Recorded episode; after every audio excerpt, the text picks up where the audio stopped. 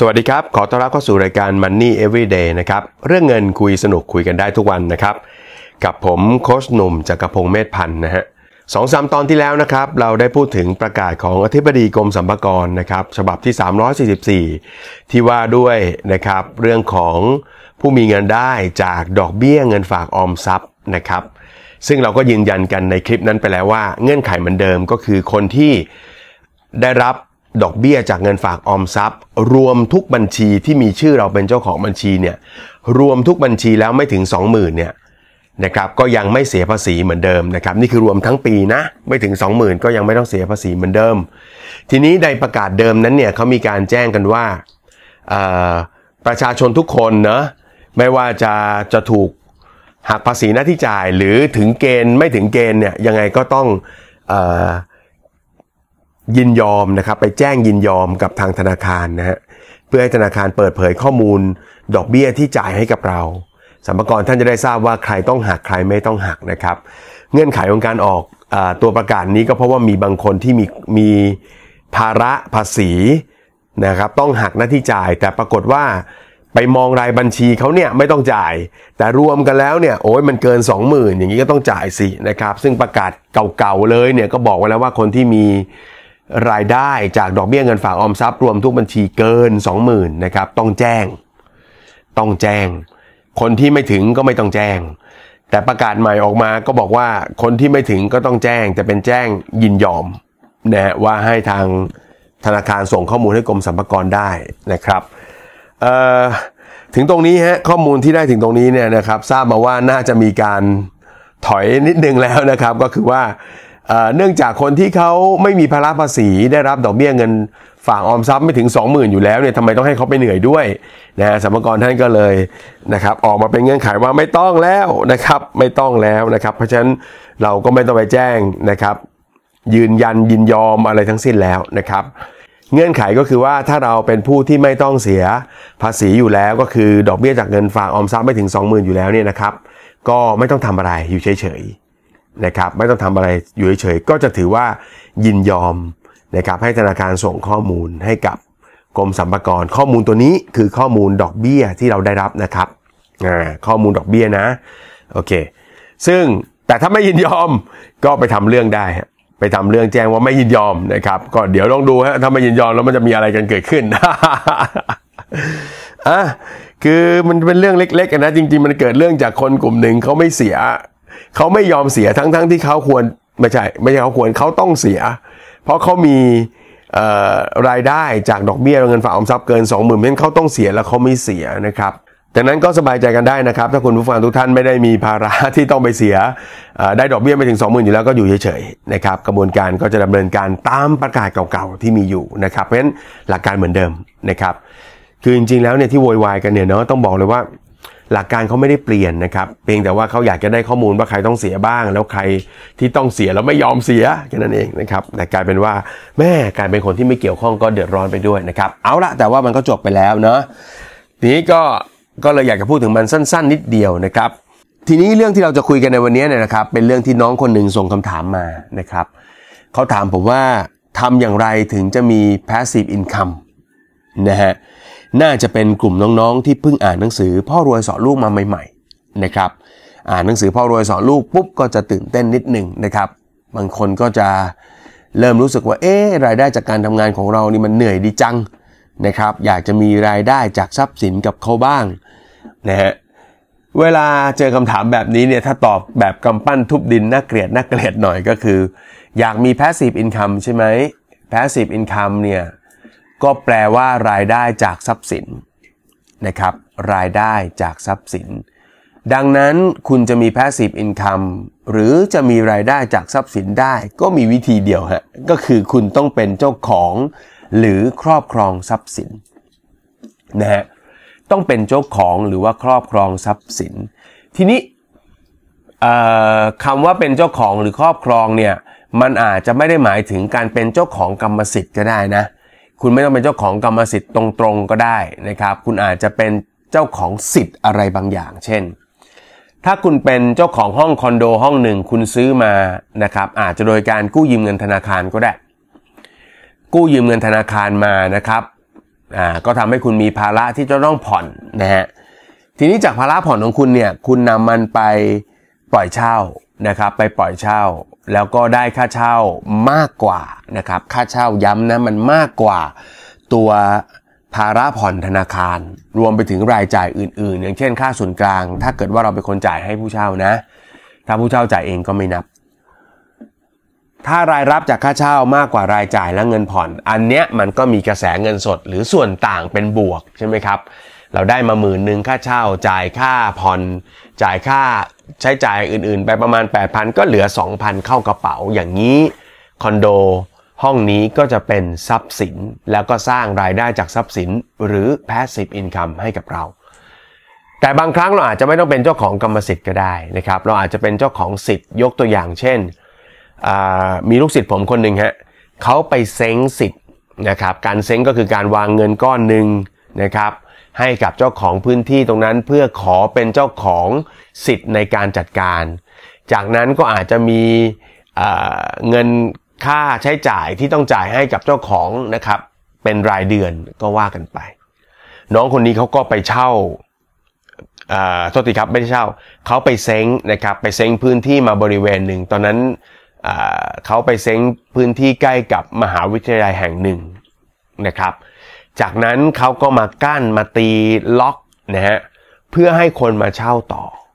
นะครับตรงนี้เขามีสัญญาเช่าช่วงได้ เขาก็เลยปล่อยให้เช่าต่อ แต่มันเหมือนกับการซื้อของแบบค้าปลีกมาอันนึงนะซื้อพื้นที่มาพื้นที่ผืนใหญ่ ๆ จากนั้นก็มาตีซอยนะครับแล้วก็เก็บรายได้จากการให้เช่าพื้นที่ขายของนะฮะพื้นที่ขายของพื้นที่ตั้งร้านอะไรก็ว่ากันไป ทีนี้นะฮะ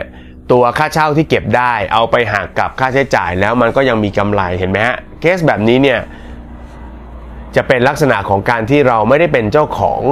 พื้นที่ตรงนั้นอย่างแท้จริง แต่เราเป็นเจ้าของสิทธิ์โทษทีครับการเป็นเจ้าของสิทธิ์ตรงนั้นเนี่ยมันก็กลายเป็นเหมือนทรัพย์สินของเรานะครับกระดาษหนึ่งแผ่นที่เป็นสัญญา แล้วก็บอกว่าเราเป็นเจ้าของพื้นที่ตรงนั้น ชั่วขณะหนึ่งจะ 10 ปี 20 ปี แล้วแต่ระยะเวลาที่เราเซ็งมา มันก็กลายเป็นว่ากระดาษแผ่นนั้นกลายเป็นทรัพย์สินนะครับ แล้วสิทธิ์ก็เป็นทรัพย์สินของเรา ซึ่งทำเงินให้เราเป็นประจำทุกเดือน แบบนี้ก็เป็น passive income ได้เหมือนกัน กลับมาที่คำถามของน้องคนนี้ซึ่งเขาถามบอกว่าทำยังไงถึงจะมี passive income นะครับ ก็แน่นอนฮะอันดับแรกคุณจะต้องอเป็นเจ้าของทรัพย์สินอะไรสักอย่างหนึ่ง ซึ่งมีคนต้องการจะใช้ประโยชน์จากมัน เห็นไหมฮะ เช่น คุณมีเงินเก็บอยู่ก้อนหนึ่งเก็บไว้ในกระปุกออมสินใช่ไหมคุณเอามันไปฝากธนาคาร ธนาคารอยากได้เงินของคุณ เอาไปทำอะไรฮะ เอาไปปล่อยกู้ใช่ไหมเอาไปปล่อยกู้ มีคนต้องการได้ทรัพย์สินของคุณ เอาไปใช้ประโยชน์ เขาก็เลยยืมคุณนะครับ การฝากเงินของเราก็เหมือนกับให้ธนาคารยืม เพื่อให้เขาเอาไปปล่อยเป็นดอกเบี้ยเงินกู้นะครับ หักลบค่าใช้จ่ายหักกำไรที่เขาอยากจะได้ไปแล้ว มันก็จะเหลือเป็นดอกเบี้ยเงินฝากที่จ่ายให้เราเห็นไหมครับ มีทรัพย์สินก็จะมี passive income หรือรายได้จากทรัพย์สิน ทีนี้จะเรียกอะไรว่าทรัพย์สินก็ต่อเมื่อมันมีคนต้องการในสิ่งที่เรามี และต้องการจะใช้ประโยชน์จากสิ่งนั้น คุณมีบ้านเช่า คุณผ่อนเองก็เป็นหนี้สิน ใช่ไหมฮะแต่ถ้าคุณปล่อยเช่านะครับกระแสเงินสดเป็นบวกก็กลายเป็นทรัพย์สิน ปล่อยเช่ามีคนอยากเช่าก็ทำเงินได้ งานเขียนคุณ คุณมีงานเขียนเขียนดีดีนะครับเขียนดีมากเลยแล้วก็มีคนเขาอยากจะเอาไปทำเป็นหนังสือนะครับพอทำออกไปปุ๊บก็มีคนอยากจะอ่านนะครับคุณเขียนดีมีคนติดตามนะฮะงานเขียนตรงนั้นก็เป็นทรัพย์สินประเภทที่เรียกว่าลิขสิทธิ์ มีคนอยากเอาไปทำขายมีคนอยากจะเอาไปเผยแพร่ให้คนอ่าน อันนั้นแน่นะมันก็มีรายได้เข้ามาต่อเนื่อง อันนั้นก็เป็น passive income นะครับคุณทำธุรกิจนะคุณทำธุรกิจนะ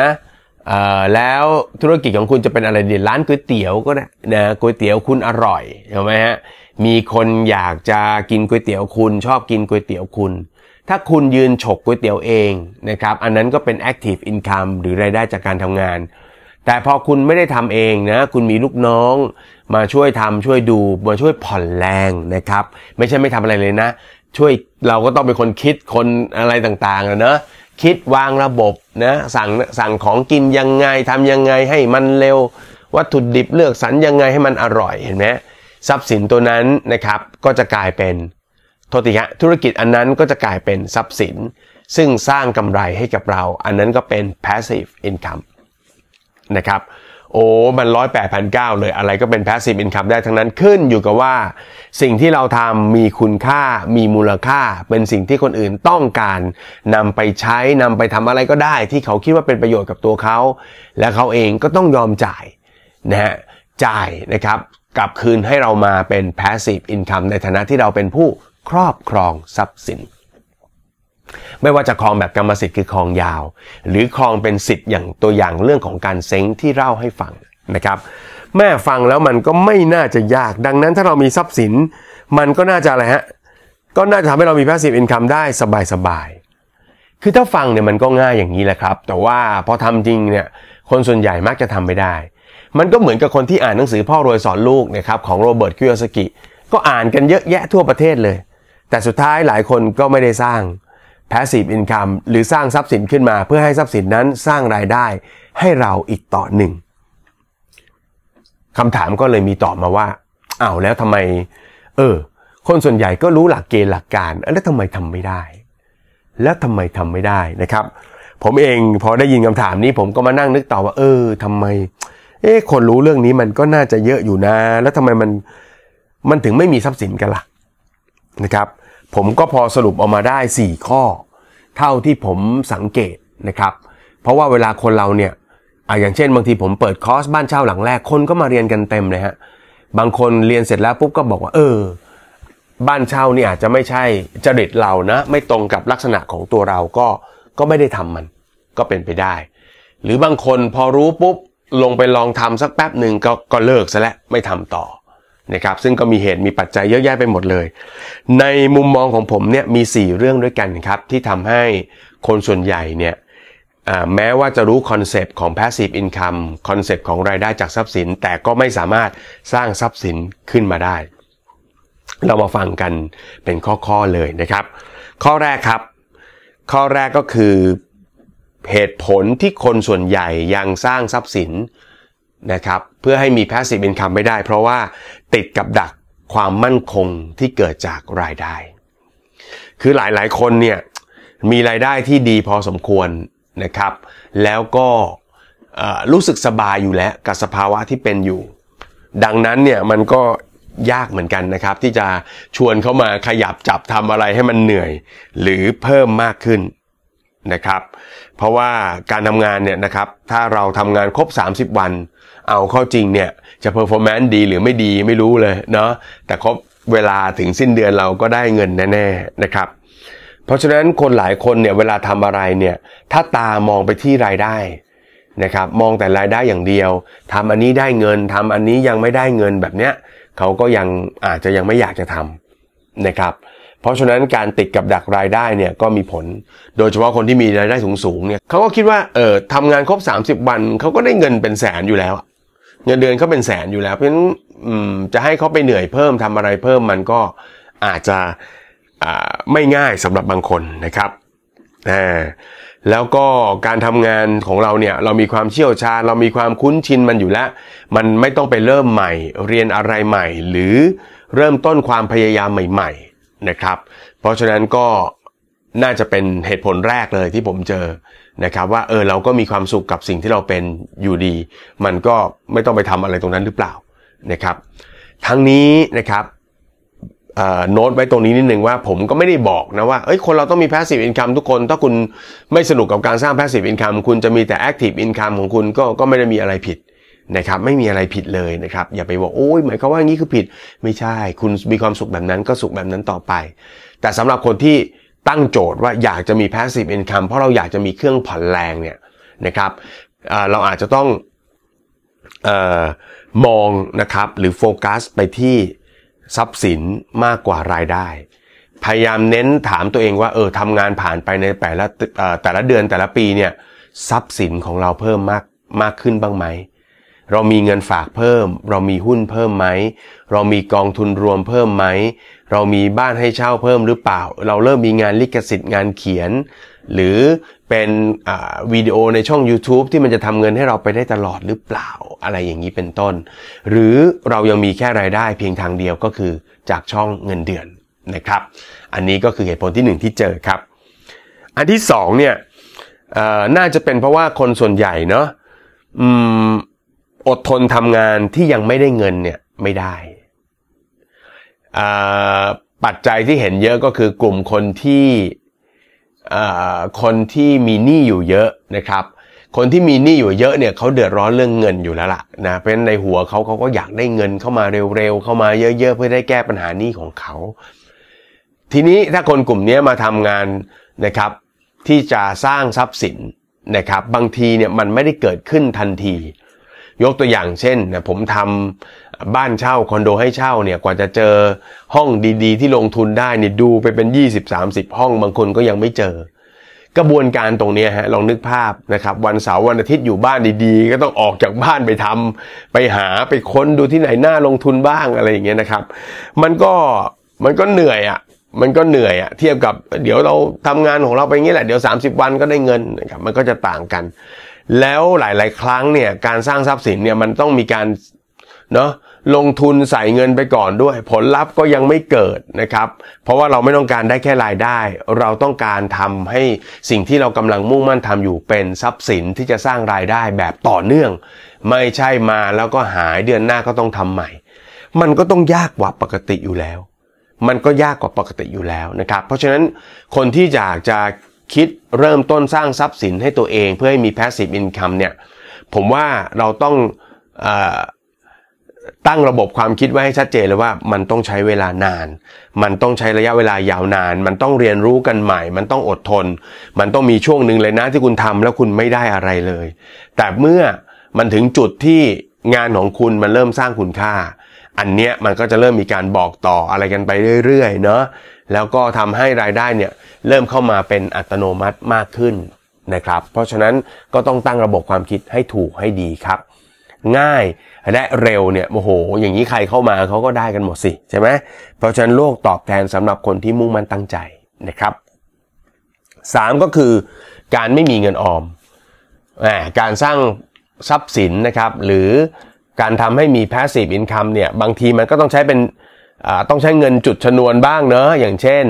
ถ้าจะกู้ซื้อบ้านหรือคอนโดมาเพื่อการลงทุนเนี่ยบางทีก็อาจจะมีเงินดาวบางส่วนนะฮะเงินดาวก็เป็นเงินออมที่เราเก็บมานั่นแหละ แล้วก็เอามาใช้เพื่อการลงทุน ดังนั้นเนี่ยมันก็เป็นข้ออ้างที่ดีเหมือนกันนะ เวลาเราไม่ค่อยมีเงินเท่าไหร่นะเงินเก็บเงินออมไม่ค่อยมีเราก็บอกว่าโอ้ยเดี๋ยวค่อยว่ากันเรื่องแพสซงแพสซีฟนะอ่าเพราะเงินออมยังไม่มี เพื่อนชวนไป เรียนไปหาความรู้เกี่ยวกับการลงทุนก็บอกโอ้เรียนไปก็เท่านั้น เงินมันยังไม่มีนะครับ คือเงินมันยังไม่มีนะครับ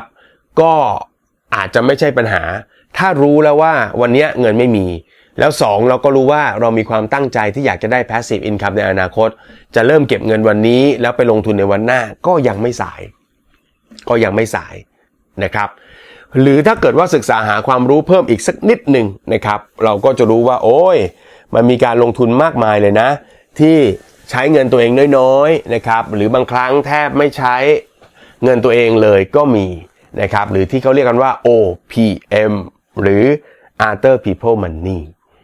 นะครับ ผมเองเนี่ยเป็นคนที่สร้างธุรกิจหลาย ๆ อย่าง ขึ้นมาจากความถนัดความเชี่ยวชาญของตัวเองนะครับอย่างเช่นธุรกิจงานที่ปรึกษาของผมเนี่ยมันมาจากการที่ผมเป็นวิศวกรในโรงงานมาก่อน นะจากนั้นก็เริ่มมารับทำที่ปรึกษาเริ่มจากรับทำฟรีได้ค่าแรงนิดหน่อย แล้วก็มันก็ปรับเพิ่มขึ้นเรื่อยๆนะครับหัวใจของการสร้างทรัพย์สินก็คือการเรียนรู้และทำความเข้าใจกับทรัพย์สินที่เรามุ่งมั่นตั้งใจจะสร้างมันขึ้นมานะครับด้วยหวังว่าวันหนึ่งมันจะเป็นต้นไม้เงินนะครับที่คอยอ ให้เงินกับเราเป็นประจำทุกเดือนนะครับหรือจะเรียกมันว่า ATM ก็ได้นะครับก็แล้วแต่แล้วแต่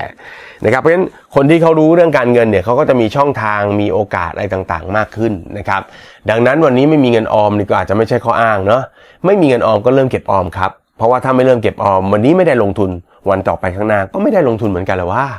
นะหรือศึกษาหาความรู้ให้มากขึ้นครับ บางทีมันอาจจะใช้อย่างอื่นแทนเงินได้อย่างเช่นเครดิต ใช่ไหมเรากู้ยืมเงินใครเขาได้เพราะว่าเครดิตเราดี เงินออมเราอาจจะยังไม่มีร้อยเปอร์เซ็นต์ก็ได้นะครับ อันนี้ก็เป็นที่เจอกันบ่อยๆนะครับว่าเป็นข้ออ้างดีๆ เด็ดๆนะครับอ่าผมเน้นการสร้างธุรกิจจากทักษะส่วนตัวเพราะว่ามันใช้เงินน้อย ใช้เงินน้อยนะครับ แล้วก็ทำกำไรกำไรได้พอสมควรเลย ถ้าเป็นพวกงาน soft skill อะไรต่างๆ พวกนี้ยิ่งยิ่ง ให้ผลตอบแทนที่สูงนะครับ เพราะว่ามันมีความใกล้เคียงกับ service หรือบริการ ซึ่งสามารถเรียกค่าตอบแทนกันได้ตามความพึงพอใจนะครับ แล้วก็ข้อสุดท้ายครับ ก็คือไม่รู้วิธีการสร้างทรัพย์สินนะครับ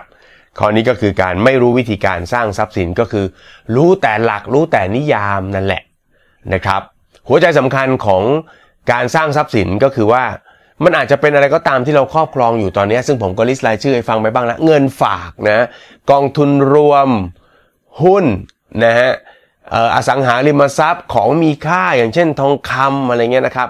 หรือเป็นธุรกิจนะครับเพราะผู้ธุรกิจมันกว้างมากนะจะค้าขาย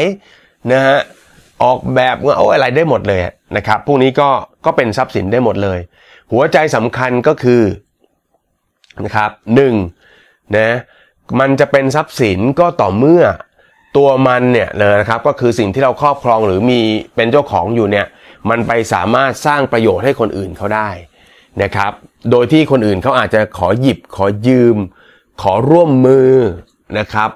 นำสิ่งที่เรามีไปใช้แล้วก็สร้างเป็นรายได้ แล้วเราก็ได้เป็นส่วนแบ่งกลับมานะครับ อันที่สองที่สำคัญมากก็คือว่า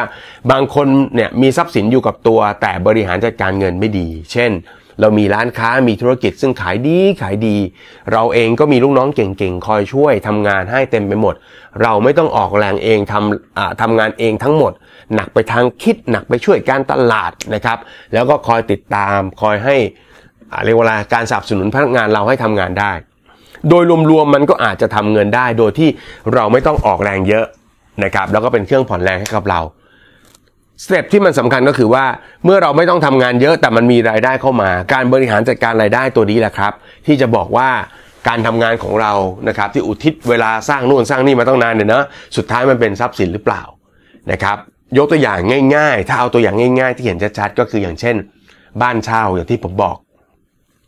ถ้าเราบริหารจัดการเงินผ่อนแล้วก็รายจ่ายเนี่ย ไม่ให้มันเกินจากรายได้ ซึ่งอาจจะเป็นค่าเช่าห้อง ค่าเช่าเฟอร์นิเจอร์นะครับค่าน้ำค่าไฟบวกพิเศษอะไรเข้าไป อันเนี้ยก็ว่ากันไป ถ้าเบ็ดเสร็จปุ๊บหักกลบลบหนี้ปุ๊บมันเป็นบวก หรือมีกำไรส่วนเพิ่มเข้ากระเป๋าแบบนี้สิ่งที่เราครอบครอง อันนั้นเนี่ยมันก็คือทรัพย์สิน